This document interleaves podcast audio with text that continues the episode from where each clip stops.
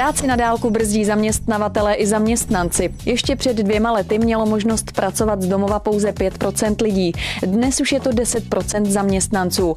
Vzrůstající tendence je patrná, ale oproti západním státům jsme stále ještě na začátku.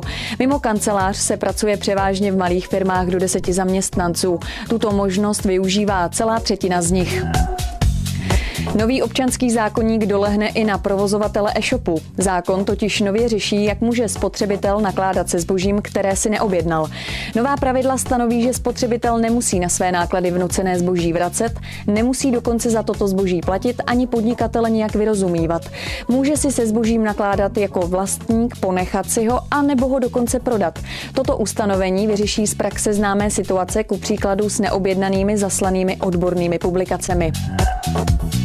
Zaměstnavatelům nejvíce vadí internetové stránky s erotickou tématikou. Zakazuje je 98% dotázaných. V řadě případů zcela automaticky. 8 z 10 zaměstnavatelů nemá rádo, když jejich zaměstnanci v pracovní době pročítají Facebook anebo tráví čas na jiné sociální síti.